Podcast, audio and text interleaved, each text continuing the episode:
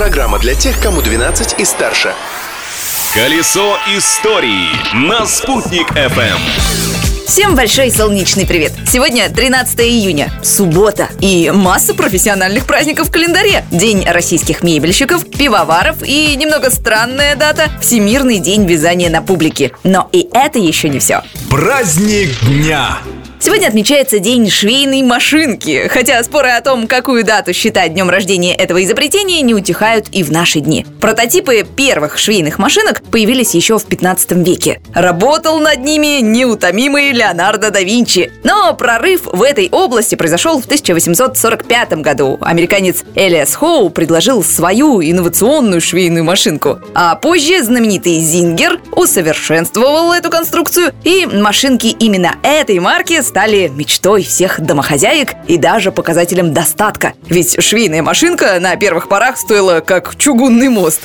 Изобретение дня. Еще одна швейная новинка этого дня. 13 июня 1925 года американец Уолтер Хант запатентовал безопасную булавку. Да-да, английскую булавку изобрел американец. Как так вышло? Уолтер Хант придумал эту конструкцию, получил за патент 400 долларов и успокоился. А британец Чарльз Роули, который в этом же году придумал аналог булавки Ханта, стал активно ее рекламировать, продвигать, и поэтому к ней прикрепилось название английское. События дня.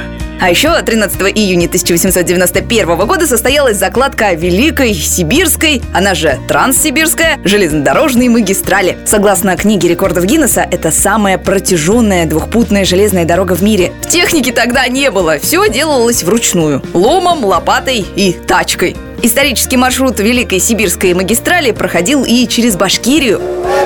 Проложить железную дорогу в горах Урала оказалось той еще задачкой. Болото и бездорожье, горы и горные речки. Причем строилась дорога за счет государства, поэтому у инженеров заставляли максимально экономить. Со всеми этими «но» блестяще справился инженер Гарин Михайловский. Про него говорили, что строит он как волшебник и называли рыцарем железных дорог. За два года под руководством Гарина Михайловского была построена железная дорога от Уфы до Златоуста, а также 206 мостов, 16 вокзалов и 13 водонапорных башен. За эту работу инженер был награжден орденом Святой Анны. Орденом почетного слушателя награждается каждый, кто прослушал краткую лекцию о прошлом этой даты. Поздравляю вас и себя. Новые истории из истории завтра. Юлия Санбердина, Спутник ФМ. Колесо истории на «Спутник FM.